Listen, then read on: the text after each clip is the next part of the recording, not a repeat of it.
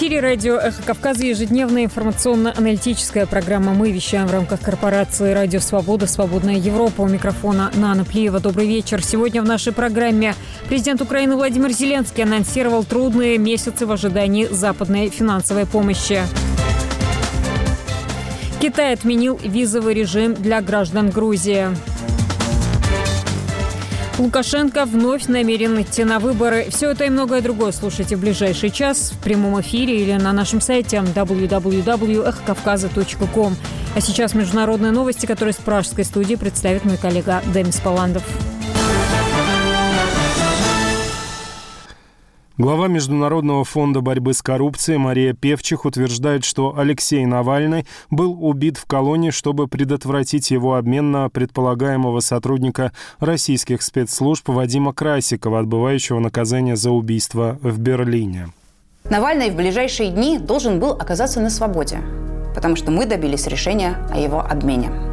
В начале февраля Путину предложили обменять киллера, офицера ФСБ Вадима Красикова, который отбывает срок за убийство в Берлине, на двух американских граждан и Алексея Навального. Я получила подтверждение о том, что переговоры ведутся и находятся на финальной стадии вечером 15 февраля. 16 февраля Алексей был убит. По словам Певчих, идею обменять Навального на Красикова донес до президента Владимира Путина бизнесмен Роман Абрамович. Как утверждает глава международного ФБК, Путину четко дали понять, что единственный способ получить Красикова – это обменять его на Навального, но Путин интерпретировал это иначе. Если страны Запада принципиально готовы менять Красикова, то они обменяют его и на кого-то другого, а Навального нужно убрать. Певчих признают, что это нелогично, но считает, что Путин помешался и принял нерациональное решение. Реакцию Кремля на утверждение певчих пока нет. Публичное прощание с Алексеем Навальным, убитым в заполярной колонии 16 февраля, планируют провести в конце этой рабочей недели, то есть до 1 марта. Это следует из сообщения пресс-секретаря Навального Киры Ярмыш. Напомним, тело Алексея Навального передали его матери Людмиле Навальной на девятый день после смерти политика, 24 февраля. Власти России отказывались выдавать его, объясняя это тем, что идет доследственная проверка. Соратники Алексея Навального говорили, что представители Следственного комитета говорили, что отдадут Людмиле Навальной тело сына, если она согласится похоронить его тайно и без публичного прощания. Мать Навального отказалась выполнить требования СК.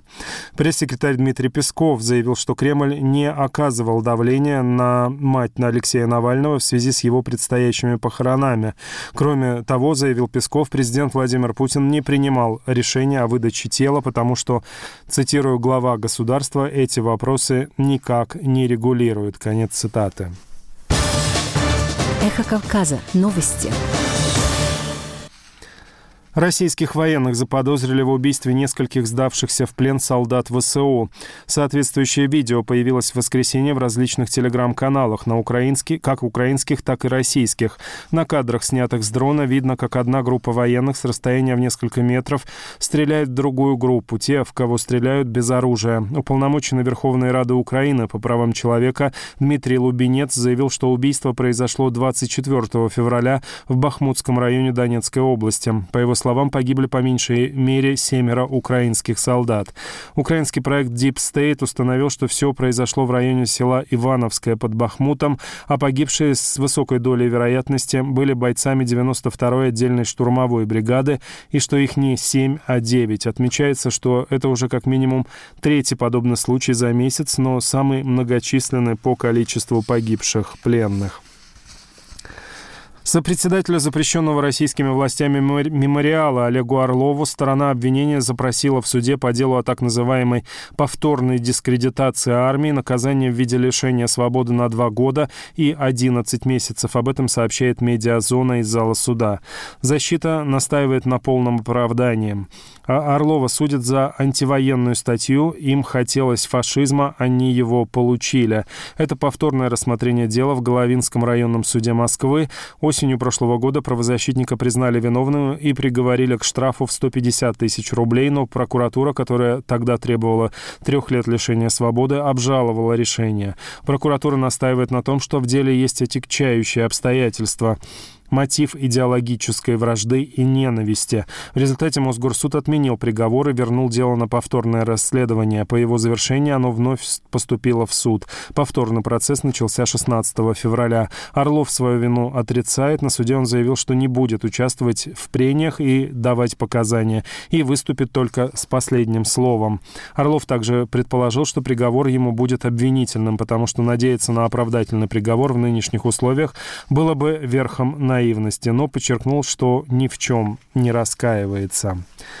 Государственный департамент США назвал фиктивными выборы в Нижнюю палату парламента и местные органы самоуправления, которые прошли накануне в Беларуси. Представитель Госдепартамента Мэтью Миллер заявил, что голосование проходило в атмосфере страха и говорить о демократических выборах не представляется возможным. Режим продолжает удерживать более 1400 политзаключенных. Все независимые политические деятели были или арестованы, или принуждены покинуть страну. Всем независимым политическим партиям отказали в регистрации, говорится в заявлении. Белорусский оппозиционный лидер Светлана Тихановская ранее назвала выборы фарсом и призвала к их бойкоту. Голосование в Беларуси прошло 25 февраля. Это было первое масштабное голосование после массовых протестов 2020 года, многие участники которых были арестованы осуждены или же покинули страну. С тех пор изменилась Конституция и избирательное законодательство Беларуси.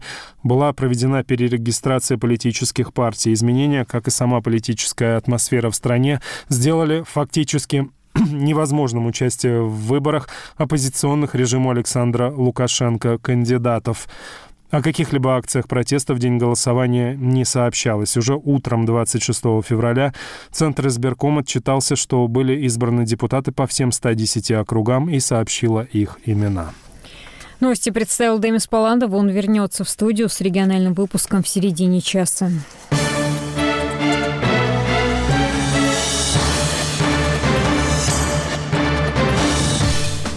В эфире радио «Эхо Кавказа» ежедневная информационно-аналитическая программа у микрофона Нана Плиева. Переходим к главным темам.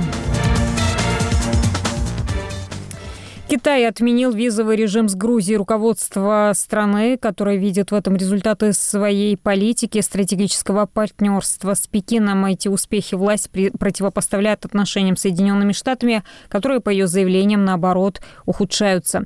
Оппозиция видит в этом пересмотр внешнеполитического курса страны. За колебаниями стратегического вектора Грузии следит Ираклий Орагвелидзе. Китайская Народная Республика отменила визовый режим для граждан Грузии. Об этом на заседании правительства сообщил премьер-министр Иракли Кулбахидзе. Граждане Грузии смогут находиться без визы на территории Китая в течение 30 дней. Это решение облегчит поездки наших граждан в Китай и создаст новые возможности для дальнейшего развития политических, экономических и культурных связей, что является еще одним важным практическим результатом соглашения о стратегическом партнерстве с Китаем. Я поздравляю своих сограждан и хочу поблагодарить наших китайских друзей и китайское правительство за это важное решение. Между тем, еще 23 февраля на пресс-конференции Кабахидзе отмечал, что Грузия видит больше интерес со стороны Китая, что отражается на конкретных шагах, чего не скажешь о партнерстве США.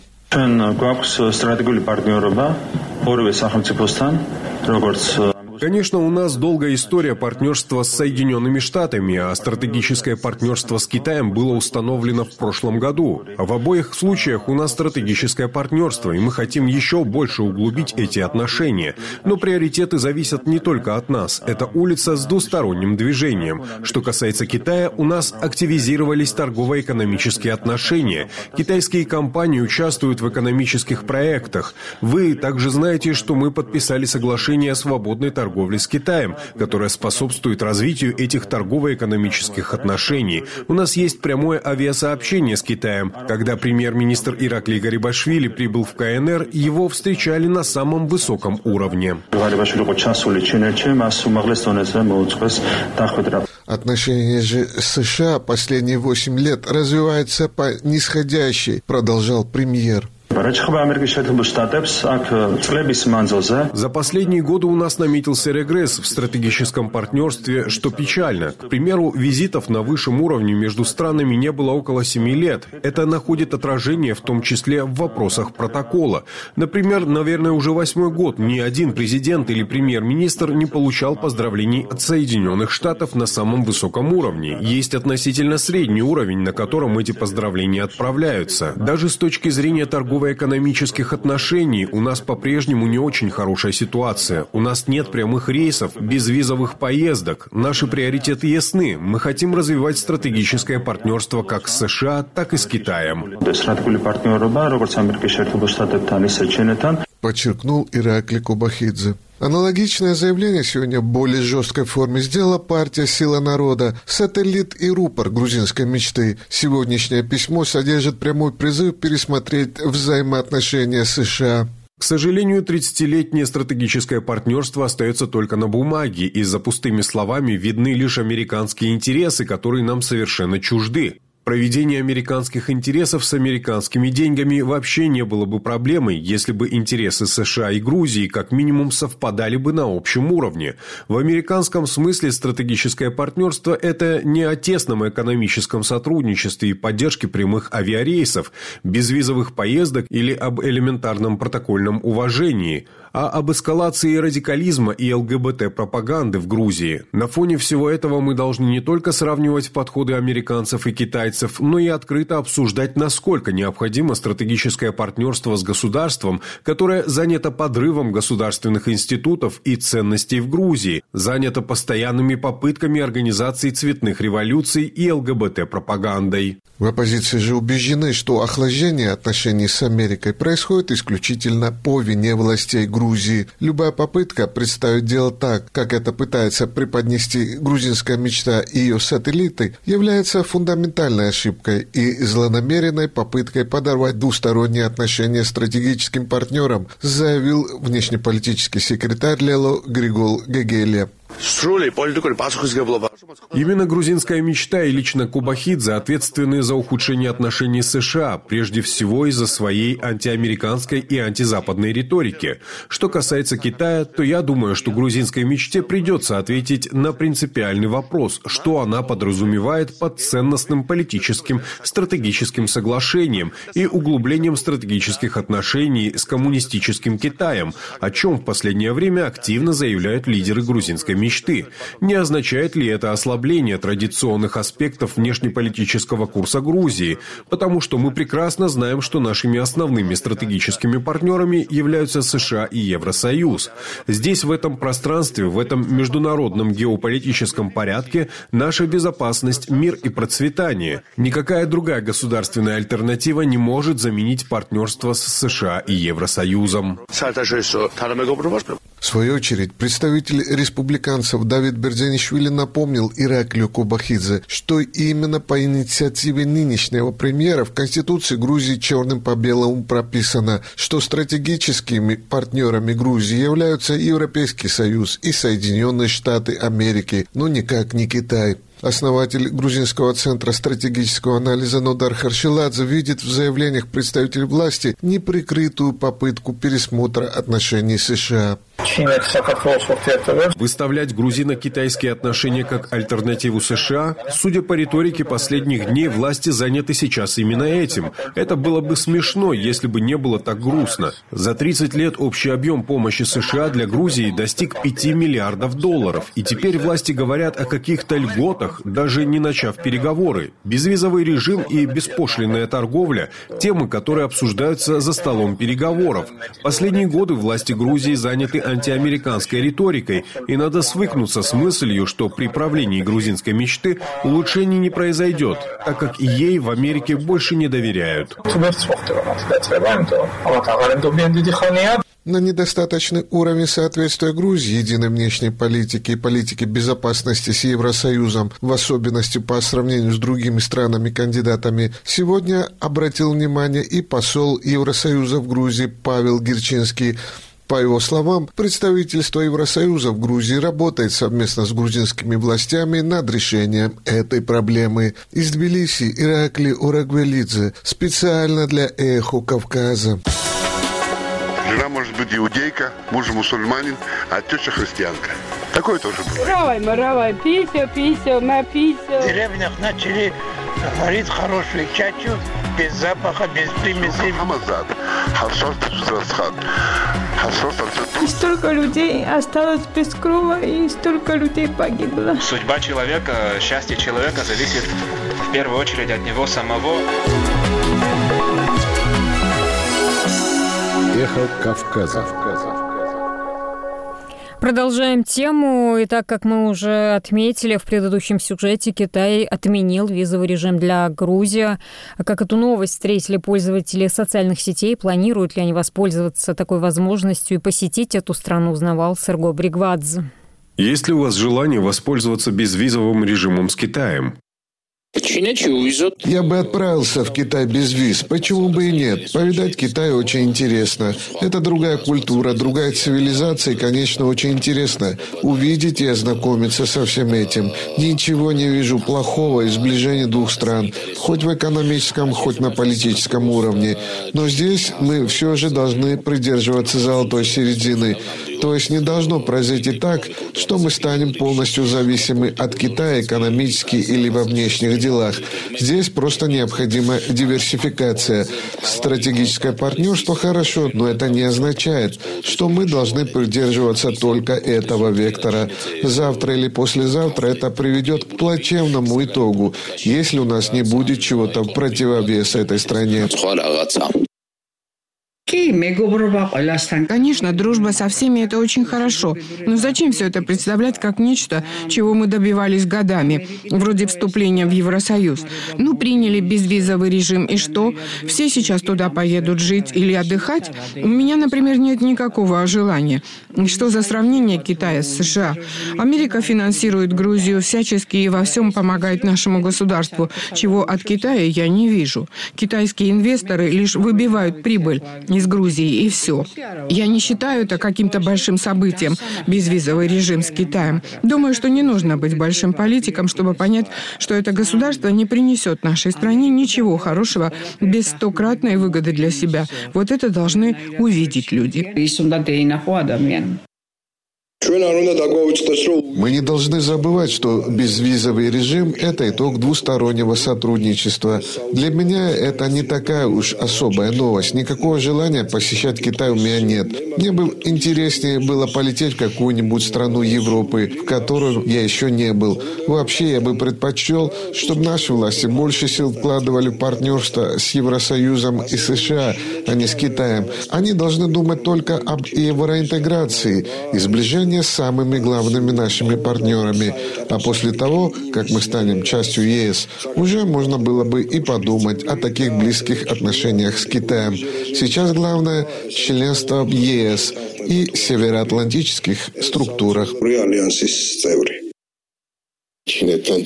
Сближение с Китаем не несет никакой выгоды для граждан Грузии. Ввели безвизовый режим, и что? Этим могут воспользоваться только сами члены грузинской мечты. Рядовые граждане страны не смогут позволить себе поездку в Китай, а богатые, думаю, и с визовым режимом без проблем летали туда. В общем, пусть развивают свои отношения с Китаем, но если это будет за счет отношений с Евросоюзом, то не надо.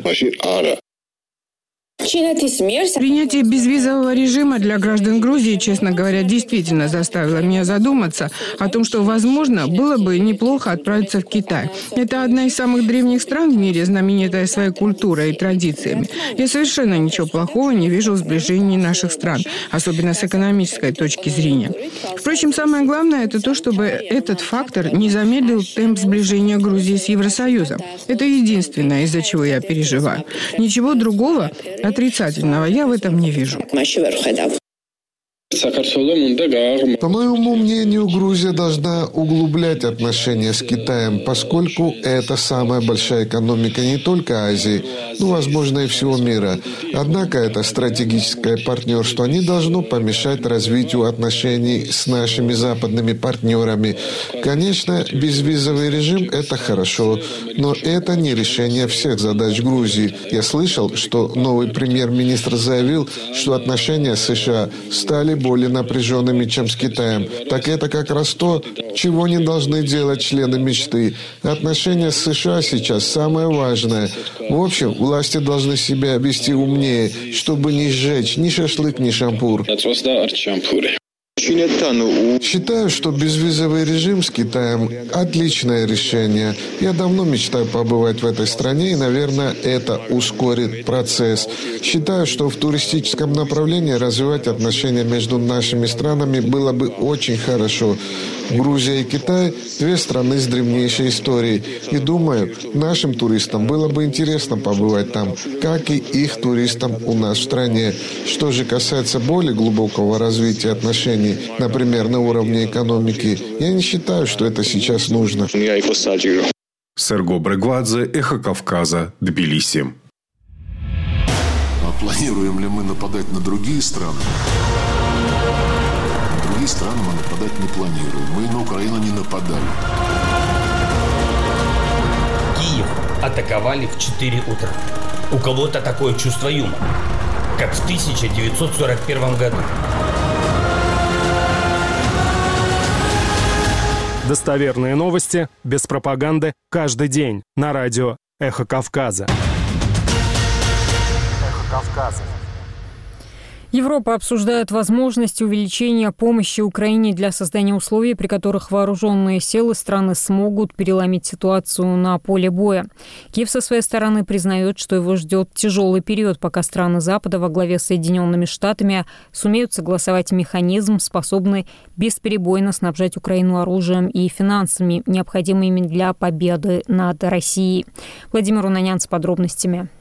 Лидеры двух десятков европейских стран собрались в Париже, чтобы обсудить укрепление западной поддержки Украины. Как заявляют в Елисейском дворце, встреча подчеркивает единство и решимость в борьбе с агрессией со стороны России. Среди участников дискуссии канцлер Германии Олаф Шольц, глава МИД Великобритании Дэвид Кэмерон, премьер-министры Испании и Нидерландов Педро Санчес и Марк Рютте, а также лидеры скандинавских и балтийских стран. При этом в самом Киеве подчеркивают, от западных союзников Украины зависит то, насколько дорогой ценой достанется победа в этой борьбе. Україна програє, і чи буде нам дуже-дуже складно, і чи буде велика кількість жертв, залежить від вас. Проиграет ли Украина? Будет ли нам очень тяжело? Будет ли очень много жертв? Это зависит от вас, от наших союзников, от западного мира. Если мы будем хорошо вооружены, если у нас будет оружие, мы не проиграем. Мы выиграем войну. Потому что все шаги назад, которые делает Путин, шаги, которые он делает каждый день, окажут огромное влияние на его общество. Мати великий вплив на его суспільство. Заявил президент Украины Владимир Зеленский. При этом украинский лидер озвучил конкретную цифру потерь в рядах ВСУ. По словам Зеленского, за два года войны войны на фронте погибло 31 тысяча военнослужащих. Российские же потери президент оценил по меньшей мере в 6 раз больше. 31 тысяча украинцев загинуло, військовых загинуло в цій війні. 31 тысяча украинцев, военных, погибло в этой войне. Не 300 тысяч, не 150 тысяч, как там врет Путин со своим брехливым окружением. Но, тем не менее, каждая эта потеря – это для нас большие потери. Россияне, их погибло 180 тысяч. Всего потерь, погибших и раненых в России 180 тысяч смертей. Я не знаю, сколько без вести пропавших у них. Знаю, что до 500 тысяч в сумме с ранеными. На оккупированных территориях погибли десятки тысяч мирных жителей. Мы знаем о десятках тысяч, но я не знаю, знаю, сколько из них погибло, сколько было убито, сколько замучено, сколько депортировано. Вы знаете, что есть определенные списки, но мы не знаем, сколько наших мирных жителей они убили. Мы просто не знаем. Мы не знаем, сколько они вбили наших а, цивільних. Не знаємо. Слова Зеленского о потерях среди военнослужащих противоречат данным, публикуемым западной прессой со ссылкой на представителя разведок. В частности, в августе 2023 года американская газета «Нью-Йорк Таймс» писала со слов источников в Вашингтоне, что украинские войска потеряли к тому времени примерно 70 тысяч убитыми и 120 тысяч ранеными. Так или иначе, в любом случае, ближайшие месяцы для Украины, по мнению Зеленского, будут очень сложными. Не в последнюю очередь из-за того, что страны Запада никак не могут сформировать механизм бесперебойных поставок военной і фінансової помощі Києву. Нам складно буде найближчі місяці, тому що є колихання в Сполучених Штатах Америки. В ближайшие месяцы нам будет трудно. В США происходят колебания, которые могут повлиять на другие страны. Россия готовит наступательные действия в начале лета или в конце мая, если сможет. Они подготовятся. Мы тоже подготовимся к их наступлению. Нынешнее их наступление, начавшееся 8 октября, не принесло никаких результатов. Мы со своей стороны подготовим свой план и будем противодействовать их действиям. Критическим моментом будут выборы в США, и только тогда мы поймем, чего ждать в отношении этой войны. І з цього приводу ми будемо розуміти, що відбудеться після цього. В самом Вашингтоне считают, что внутриполитическая борьба, связанная с предвыборным периодом, не должна влиять на способность Соединенных Штатов выполнять свои обязательства перед союзниками. Особенно в ситуации с Украиной, так как на карту поставлено слишком многое, в том числе авторитет США как лидера демократического мира. По словам советника президента Байдена по национальной безопасности Джейка Салливана, конгрессмены должны найти в себе силы не ставить под угрозу глобальный авторитет США в угоду сиюминутным политическим целям. Речь идет не о нехватке воли, речь идет о нехватке патронов. И если мы сможем восполнить эту нехватку патронов, Украина сможет подняться и смело и мужественно дать бой русским. Все сводится к одному человеку, спикеру Джонсону. Выдвинет ли он законопроект на рассмотрение? Я разговаривал с ним лично. Он дал понять, что хотел бы, чтобы финансирование для Украины было одобрено. Он пытается найти способ сделать это. Прямо сейчас все сводится к его ответственности действительно взять на себя ответственность и выполнить то, что нужно в этот критический момент. А история наблюдает. Критические моменты требуют критических решений. К такому выводу пришел генсек ООН. Антонио Гутерреш считает, что украинский конфликт наряду с ситуацией в секторе Газа показали недееспособность Совета Безопасности и сегодня необходимо кардинальное реформирование этого международного органа.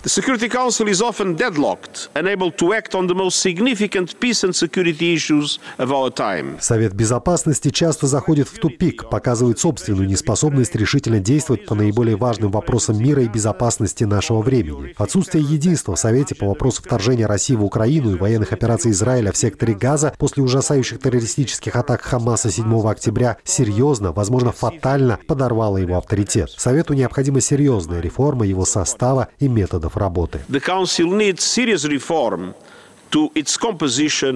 And working methods. В Киеве считают, что напав на Украину два года назад, Россия расписалась в том, что миропорядок, ради защиты которого и был создан Совет Безопасности, ее больше не устраивает. И сегодня говорить об окончании войны можно только при условии безоговорочного поражения Москвы. Ми можемо завершити цю війну на своїх українських умовах. Мы можем закончить эту войну на наших украинских условиях. Мы должны вернуть нашу землю и людей из-под оккупации. Мы должны привлечь Россию к ответственности за то, что она сделала. Но для того, чтобы это произошло, мы должны бороться. Пусть победа станет наградой для всех тех, кто борется за Украину и справедливость. Мы предложим платформу, на которой Путин сможет признать, что он проиграл эту войну и что это была ошибка. Огромная ошибка. Но для него это может быть ошибкой, для нас же это огромная трагедия. Для всего демократического мира это трагедия. В этом нет никаких сомнений. И именно поэтому в решении этого вопроса должна быть справедливость. Повинна бути справедливість в цьому питанні. Заявил Владимир Зеленский. Москва со своей стороны не видит смысла ни в каких мирных инициативах, в которых бы не были учтены ее интересы. Там, насколько, насколько мы понимаем, там речь идет вот об этом э,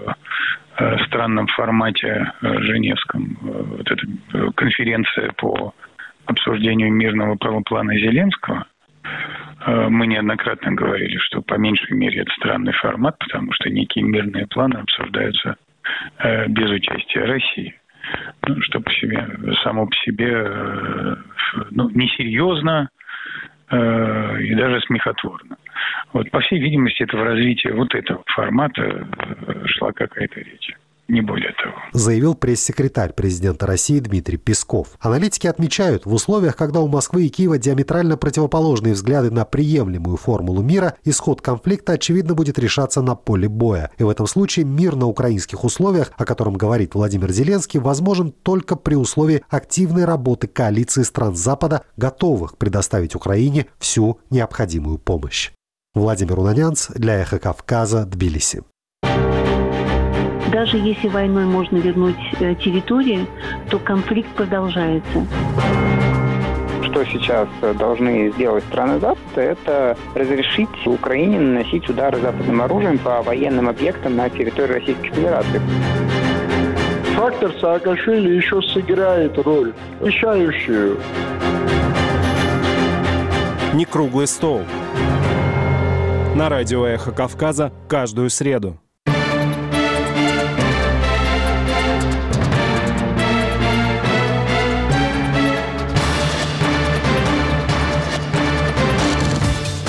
Эфире радио «Эхо Кавказа» вы слушаете ежедневную информационно-аналитическую программу. А сейчас время краткого регионального выпуска новостей. В студию вернулся Демис Паландов.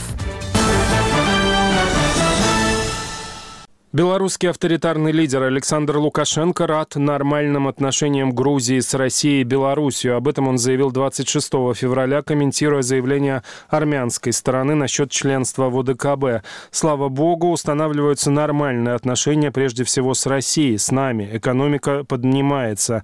Попробовали легкого хлеба на Западе, американцы уже про Грузию забыли. Как только грузины шевельнулись в том плане, что это их страна, независимая и суверенная, Запад начал на них давить, в том числе и прежде всего США.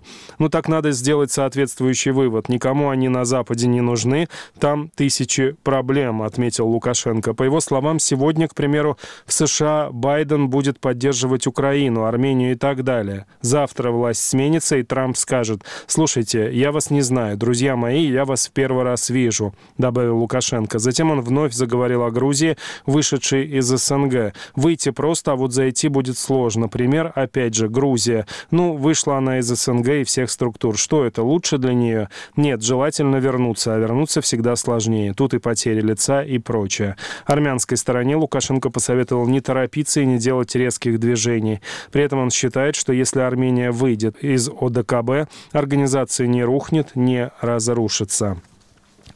МИД самопровозглашенной Республики Абхазия обратился в МИД России с просьбой обратить внимание на инциденты, возникающие при пересечении абхазо-российской де-факто границы. Как сообщалось ранее, на КПП ПСО участились длительные проверки в отношении абхазских оппозиционеров, общественных деятелей и журналистов со стороны российских пограничников.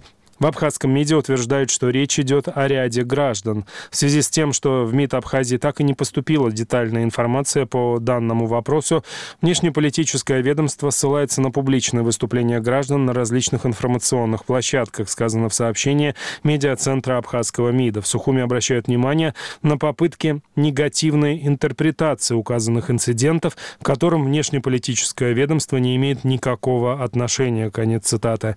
Ранее глава ведомства Инал Генерал Арзенба отказался от встречи с журналистами и общественными деятелями, которые столкнулись с проверками на КПП ПСОУ. Некоторые из них уверены, что инциденты связаны с внутриполитической ситуацией в Абхазии. Автозаправочные станции «Югосет-нефтепродукта» не функционируют уже более 10 дней из-за дефицита бензина. Служебные автомобили, которые заправляются здесь топливом по талонам, вынуждены пополнять баки на частных заправках по более высоким ценам, передает издание САПа. Руководитель «Югосет-нефтепродукта» Сослан Джикаев сообщил, что топливо на заправке появится во вторник утром. Причина очередного отсутствия бензина он комментировать не стал. В ноябре прошлого года единственная самопровозглашенная республика республики государственная заправка уже закрывалась из-за дефицита горючего. Напомним, что в январе были отменены таможенные пошлины на нефтепродукты и газ, импортируемые из России в Южную Осетию. Вместе с тем глава компании «Роснефть» получила эксклюзивные права на поставку топлива в Цхинвале. С региональным выпуском был Демис Паландов. Эхо Кавказа.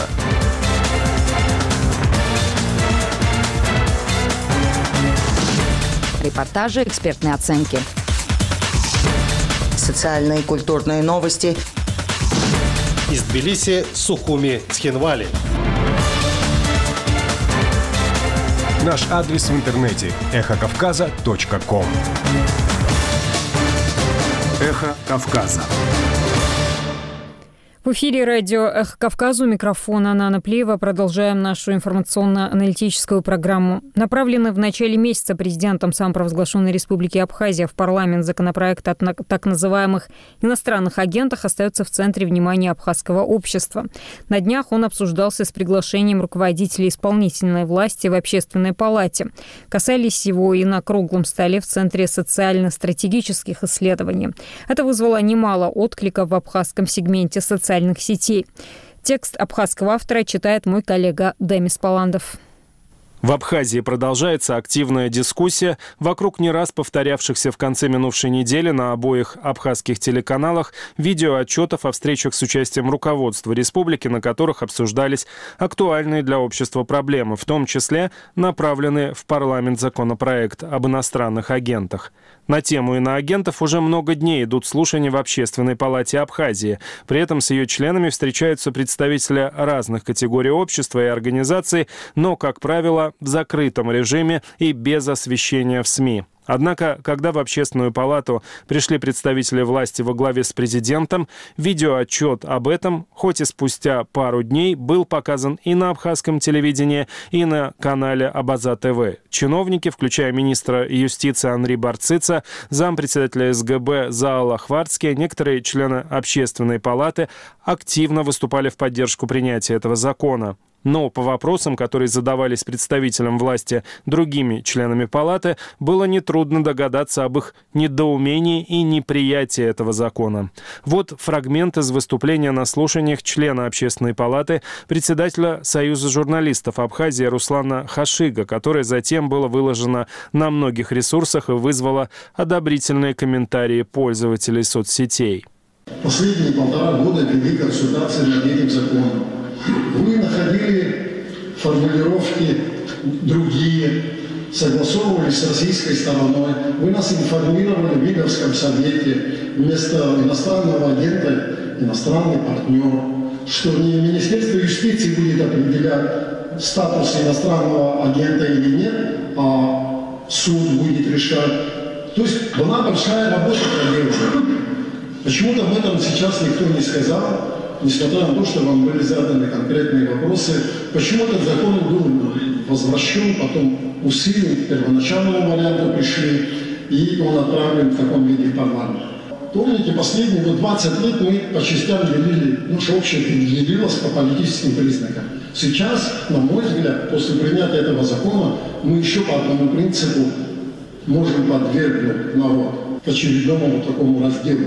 Как наша власть, как наша интеллигенция, общество разрешило одну из самых глобальных проблем войны – Комитет национального спасения. Я помню, что говорил на этот счет Владислав Львович Арденба, как не разделить общество по фамильному принципу, как не увести людей от политической повестки дня строительства Абхазского государства, как этот ярлык предателей, дезертиров и не распространялся на следующие поколения. То есть, если мы будем думать ответственно, как на наше общество это отреагирует, мне кажется, что мы многие проблемы решим. Напомним, что во время грузино-абхазской войны на занятой войсками Госсовета Грузии территории Абхазии была создана коллаборационистская организация, состоявшая в основном из абхазов. После войны против ее лидеров Генпрокуратурой Республики Абхазия были возбуждены уголовные дела. О них писалось в прессе, но затем эти дела были прекращены. Фигуранты этих дел, собственно, Абхазию к тому времени покинули, но у них оставались здесь родственники однофамильцы. Вот почему руководители республики решили не создавать раскола в связи с этим делом. Резонанс в обществе вызвало и выступление многолетнего члена общественной палаты, директора Пицунского пансионата «Сосновая роща» Людмилы Лолуа. И смотрю, слушайте, и не поверила, это мне стало смешно. Я иноагент, Лола Людмила Родионовна. Никогда в жизни там не было. Но, правда, они у меня проводят иногда семинары, они мне оплачивают, я даже рада, когда приезжают. 22 февраля состоялся круглый стол «Россия, Абхазия, безопасность и развитие» в Центре социально-экономических исследований. Он главным образом посвящался предстоящим в марте выборам президента России, которые пройдут и на территории Абхазии. В мероприятии участвовали президент Аслан Бжания, руководитель его администрации Абесалом Кварчия, секретарь Совбеза Сергей Шамба, министр иностранных дел Инал Ардзинба, посол России в Абхазии Михаил Шургалин. Вот что сказал президент президент, когда он обращался в какой-то момент к Иналу Ардзинба. Мир не может быть обеспечен на вечные времена. Обеспечение безопасности и мира требует ежедневной работы и наращивания потенциала соответствующего, потому что враг не дремлет. Меня э, тут рисуют как такого комиссара госбезопасности, который хочет всем отрезать головы. Абсолютно не так. Хотелось бы просто некоторые головы отрезвить, а не отрезать. Поэтому, дорогие друзья, кто твой друг, скажи, я скажу, кто ты. Вот последняя дискуссия, которая у нас здесь имеет место быть. Вот документ. Будьте добры, раздайте. Что это за компания USAID? Кем она финансируется? Почему она запрещена в России? Послушайте, дорогие друзья, а мы в договоре прописали, что мы строим общую территорию обороны и безопасности с Российской Федерацией. Если эта организация в 2012 году, с 2012 года ее деятельность запрещена на территории Российской Федерации. В этих непростых условиях, когда идут боевые действия, фактически идет крупномасштабная война, можем ли мы, как союзники и стратегические партнеры, позволить деятельность недружественной, враждебной организации России здесь, на территории Абхазии? Вот так надо и нам острые вещи говорить надо. Дипломатический язык, он, конечно, симпатичен, но не всегда понятен общественности и обычным людям. В соцсетях прозвучало немало откликов. Эмоциональным был пост в Фейсбуке юриста Центра гуманитарных программ в Абхазии Саида Гизердава. Изо дня в день мы наблюдаем в эфире театр абсурда, в котором без стеснения лицедействуют высокопоставленные чиновники и приближенные к ним люди. Каждое новое их появление – это монологи в роли обвинителей. Некоторые из них умудряются даже облачаться в наряды, соответствующие их сценическим образом. За вдохновением им не приходится далеко ходить. Когда я читал материалы уголовных процессов 30-х годов 20 -го века, меня всегда поражала глупость сталинских обвинителей. Их напыщенный человеконенавистнический эмоциональный тон, смехотворность обвинений. Все это очень перекликается с обвинениями и эпитетами, которыми награждают сотрудников НКО. Публичные устрашающие судилища сталинских времен тоже не имели никакого отношения к решению реальных проблем общества. Это была расправа с инакомыслием. У них больше общего с процессами Святой Инквизиции и даже с ярмарочным балаганом. Нынче у власти не так карательная мощь и политическая ситуация позволяет только пичкать эфир фарсовыми заочными судилищами, охотой на ведьм, разыгрывать телеспектакли, которые режиссируют сами же ведущие актеры. Они заигрались в НПО-фобию. Им почему-то кажется выигрышной погоня за внутренними врагами, но спотыкаются на простом. Им нечем прикрыть свою коротконогую ложь. Текст абхазского автора читал мой коллега Демис Паландов. Bye. Грузии еще раз подтвердилось то, что никакой демократии не существует вообще. Вообще не понимаю, почему они говорят от лица народа. Нам еще революции не хватало. Дураки они. Первый раз в жизни я не иду на выборы. Кого выбирать даже не знаем. За кем ходить не знаем. Никто не оправдал за все это время себя. Миллионы тратят на предвыборные кампании. Когда это закончится, черт побери. Сегодня интересует вас судьба любого человека. Вернитесь к народу душа. Я приму того, кого пошлет Господь Бог. Кого мы достойны, того и примем. Мое личное мнение нет достойного. Все решают деньги, и люди продают свои голоса.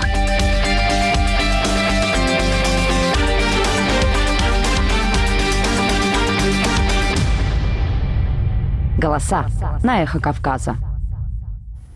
Продолжаем тему. Редактор абхазской «Нужной газеты» Изида Чания откликнулась авторской колонкой на выпад главы МИДа самопровозглашенной республики Инала Ардзинба в адрес издания. На сайте «Нужной газеты» опубликована аудиоверсия этого материала, которую мы и предлагаем вашему вниманию. Вот так новость. Оказывается, министру иностранных дел Иналу Ардзинба не нравится «Нужная газета».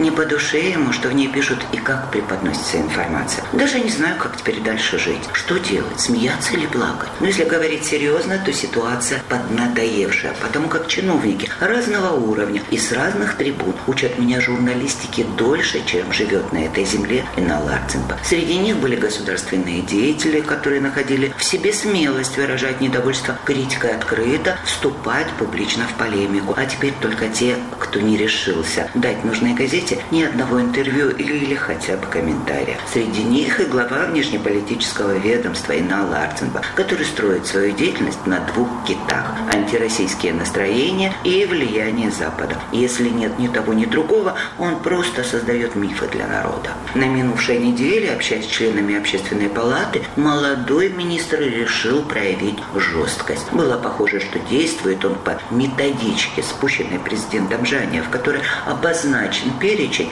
недружественных лиц. В их числе нужная газета, которую надо каким-то образом привязать к иноагентам до принятия соответствующего закона. Понятно, что на такую значимую встречу нужная газета приглашена не была. Но нашлись в общественной палате люди, которые по доброте душевной прислали мне кусочек выступления нашего министра, адресованный нужной газете, где он говорит, что UNDP перечисляет средства на счета наших соотечественников, которые занимаются публикацией информационных материалов, не всегда соответствующих реальности. Его пример – нужная газета. Нервный взмах руки в непонятном направлении. Наверное, там, где его компас обнаружил Запад. То есть получается, что у министра есть факты, что НГ получала деньги от UNDP за публикацию информационных материалов. Странно, что Инна Лартенба об этом знает, а я, редактор нужной газеты, не знаю. Туманно пробежавшись по доказательной базе, в которой ровным счетом только то, что из информационного сообщения убрано все, что нас с вами устраивает, министр рекомендует членам общественной палаты ознакомиться с заявлением спецпредставителя Евросоюза по Южному Кавказу Тайво Клар. Он недоволен тем, как это заявление пересказано в нужной газете,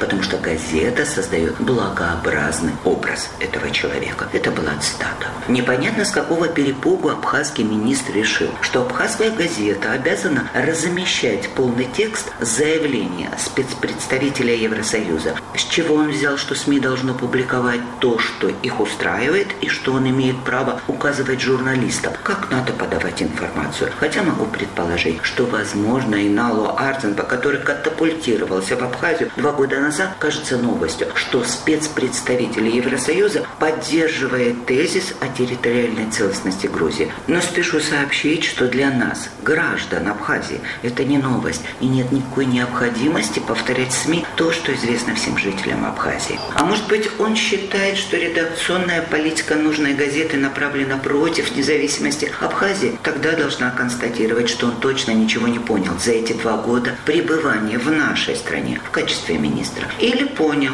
и его это не устраивает но от изысканных манипуляций в адрес газеты, которая по понятным даже для Инала Артенба причинам не финансируется международными организациями, я перейду к вопросам, которые интересуют абхазскую общественность и которые касаются международной деятельности самого министра. Две разоблачительные кампании были проведены МИД Абхазии в 22 году. Обе связаны с поиском шпионов. И обе провалились треском. Но здесь хорошо видно, как строит свои обвинения министр. Первое. Тифан Лукас руководил одной из программ продовольственной и сельскохозяйственной организации ООН ФАО. По утверждению Нала Арценбал, Лукас занималась сбором разведывательных данных в республике. Доказательный Абазамид, который объявил главу сельхозпрограммы шпионкой, представляющей прямую угрозу национальной безопасности Абхазии, заключалась в том, что Лукас ранее работала в Министерстве обороны Франции, а также занимала должность военного атташе Франции в Тбилиси. Не намерена высказывать свои суждения, так как Лукас я даже в глаза никогда не видела. Но для меня осталось неясно, а что МИД и СГБ Абхазии, давая разрешение на реализацию данной программы под патронажем Тиффена Лукас, не знали о ее темном прошлом. А чем этот дуэт тогда вообще занимается и почему расследование не продолжено? А вдруг в виноградной лозе установлены чипы и ценные данные о приморском складе, взорвавшемся в 17 году, все еще стекают на чей-то вражеский компьютер? Второе сенсационное расследование МИД, связанное с установкой системы раннего оповещения населения об угрозе подтопления, выглядит еще более нелепо. Этим проектом занималась организация World Vision в партнерстве партнерстве с абхазскими экологами. Проекту Института экологии аплодировали все проправительственные СМИ до тех пор, пока на абхазском политическом небосклоне не появился министр Инал Ардзинба. Его бдительность стала причиной закрытия проекта и изъятия датчиков для проведения экспертизы. Инал Ардзинба заявил, что электронные датчики использовались для сбора разведданных и сослался на то, что такие же датчики были установлены в Нагорном Карабахе перед началом последней фазы вооруженного конфликта. Однако вскоре после грандиозного шухера, устроенного министром, датчики, которые заказывались Абхазским институтом экологии в России, были тихонечко возвращены Институту экологии и установлены на реках Абхазии. Опять же, итогов расследования никто не подвел, и мы так и не знаем, собирают ли эти датчики информацию или министр опять прокололся. Но догадываемся. Таких разоблачительных проектов в МИД Абхазии после того, как в этом ведомстве появился Инал Ардзенба, больше, чем достаточно. И они не ограничиваются только международными организациями. Его деятельность уже отмечена незаконными действиями сотрудников МИД в отношении граждан страны, сокрытием общественно значимой информации, необоснованными тратами бюджетных средств, созданием анонимных ресурсов и поиском врагов народа. Надо признать, что молодой человек приехал в Абхазию самоутверждаться. И делает он это за счет людей, которые задолго до его рождения отстаивали независимость нашей страны. Мне не стыдно быть в их числе. И меня вдохновляет, что реализации планов нынешнего министра иностранных дел мешает и нужно газета. Специально для Инала Арценба и дочерняя из нужной газеты наше дело дрянь. Вот поэтому я не вижу никакого повода праздновать День Конституции. Грузинская православная церковь – средоточие крайнего традиционализма, человека-ненавистничества, воровских понятий, коррупции и клановости. Эта история, начавшаяся как кампания в защиту Старого моста, уже давно о другом. Блоги на радио «Эхо Кавказа». К другим темам. В Беларуси вчера состоялись выборы в парламент, а также в местные советы, которые лидер белорусской оппозиции Светлана Тихановская призвала бойкотировать и назвала военной операцией против собственного народа. Иностранные наблюдатели были только из авторитарных стран СНГ, а избирателям запрещалось даже фотографировать бюллетени. Ну а оппозиционных кандидатов в них не было вообще. Тем не менее, Александр Лукашенко назвал эти выборы самыми честными в мире. Нигде в мире открытых, честных, принципиальных выборов, как в Беларуси, нет. У нас это праздник. Так было всегда. При этом Лукашенко, общаясь с прессой, довольно неожиданно для многих объявил, что собирается участвовать в президентских выборах в 2025 году. Ранее белорусский лидер все-таки высказывался менее определенно, повторяя, что не держится за власть. Вот что он сказал журналистам. Пойдете вы или нет на следующие президентские выборы? Пойду, пойду, пойду. В следующем году. Передайте им, что пойду. И чем сложнее будет обстановка, чем активнее они будут будоражить наше общество, и вас в том числе, для меня, поверьте, это очень важно. Ни один э, человек, ответственный президент, не бросит своих людей, которые за ним шли в бой. Это заявление, а также прошедшие выборы в белорусский парламент журналист русской службы «Радио Свобода» Андрей Шароградский обсудил ранее с белорусским политическим аналитиком Виталием Цыганковым. Понятно, что оппозиционное поле в Беларуси зачищено, но все-таки вот в избирательных бюллетенях везде была только одна фамилия или, может быть, все-таки несколько? Нет, вы недооцениваете изобретательность э, белорусской избирательной системы. В бюллетене было в основном всегда две фамилии. Фактически на выборах в Палату представителей э, не было округов, где был бы только один кандидат. Напомню, что 25 февраля в Беларуси прошел единый день голосования. Это выборы в Палату представителей 110 депутатов и местные советы депутатов. Так вот, на выборах в Палату представителей э, почти всегда была так называемая конкуренция, э, два представителя, оба представителя от властей. При том, что интересно, иногда даже они были представители одной провластной э, партии «Белая Русь». когда, например, в одном из округов в депутаты избирался председатель этой партии, а как бы конкурентом ему был один из членов этой же провластной партии «Белая Русь». Так что этот э, избирательный процесс поставил определенные рекорды даже по э, меркам э, лукашенковской диктаторской системы действительно первый раз не было ни одного, не просто оппозиционного, а ни одного не назначенного властью кандидата в депутаты, ни одного, кто бы как-то оригинально выступал с какими-то предложениями. Фактически главный месседж всех этих э, кандидатов был мир и стабильность. Два самые популярные тезиса, которые э, звучали из уст депутатов. Ну и вообще можно сказать, что, естественно, кампания была не слишком заметной, нет какой-то там агитации, не было каких-то пикетов, встреч э, с избирателями. Всем было понятно, что люди назначены. И, как обычно, белорусская независимая пресса за несколько дней до выборов опубликовала список будущих депутатов, и она не ошиблась. На этот раз было угадывание стопроцентное, потому что на этот раз не было даже интриги. Несколько округов, где была интрига в момент регистрации, когда несколько провластных людей шли по одном из э, округов, но потом один из них слетел, другого не зарегистрировали, и стало понятно, что на этот раз все 110 будущих депутатов можно будет угадать абсолютно со стопроцентной точностью. Можно сказать, что весь этот ход избирательной кампании, которая как никогда напоминала уже кампанию в советские времена, когда, можно сказать, голосование, оно стало такой добавкой к буфету и к какому-то концерту, который часто там силами местной самодеятельности проводили на избирательных участках.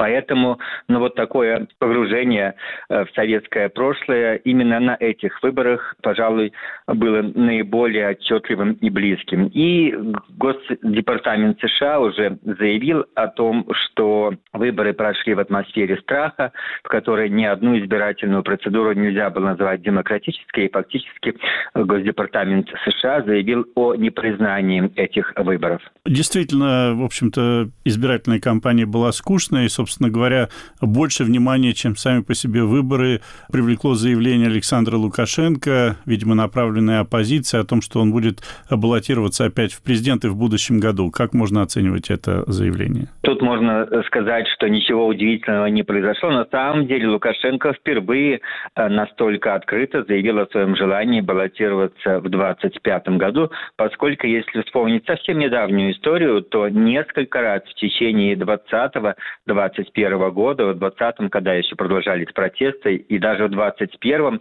на Всебелорусском народном собрании Лукашенко заявлял, что не будет баллотироваться, что будет у вас новый президент, и заявлял довольно дословно, довольно конкретно, не намеками.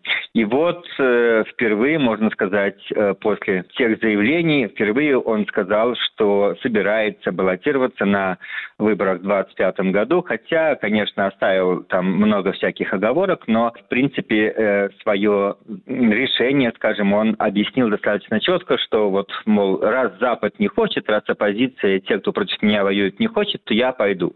Ну, вместе с тем он дал понять, что на тех очередных президентских выборах конкуренции не будет, мол, не те уже времена, когда толпой шли на выборы, это цитата.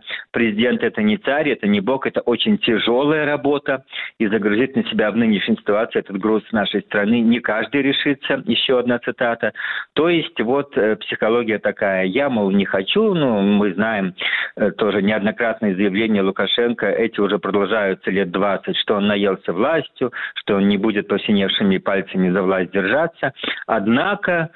ну, раз вот ситуация такая сложная, то придется э, баллотироваться. И почему это действительно достаточно серьезное заявление? Потому что ну, в 2022 году в Беларуси произошел референдум, была принята новая конституция, в соответствии с которой появлялся такой орган, как Всебелорусское народное собрание. И многие аналитики считали, что э, он создан именно для транзита власти. Мол, э, в тот орган Лукашенко собирается перейти, чтобы постепенно начать вот именно процедуру перехода транзита власти.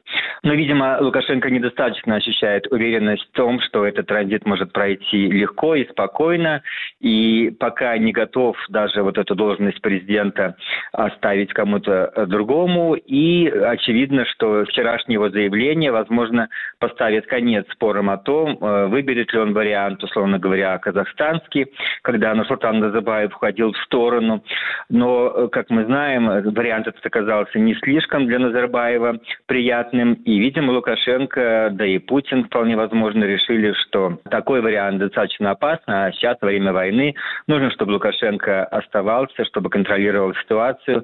Никакие транзиты пока что нежелательны, и они просто несут определенную опасность. Это был белорусский политический аналитик Виталий Цыганков. С ним беседовал Андрей Шароградский. Каждую героиню я вкладываю частичку себя, без этого не получится. У нас были потрясающие певцы, плеяда целая. The best thing I mean, it's just the joy of writing. Лучшее – это удовольствие, которое ты получаешь, когда пишешь. Картинки с выставки. Каждый вторник на радио «Эхо Кавказа».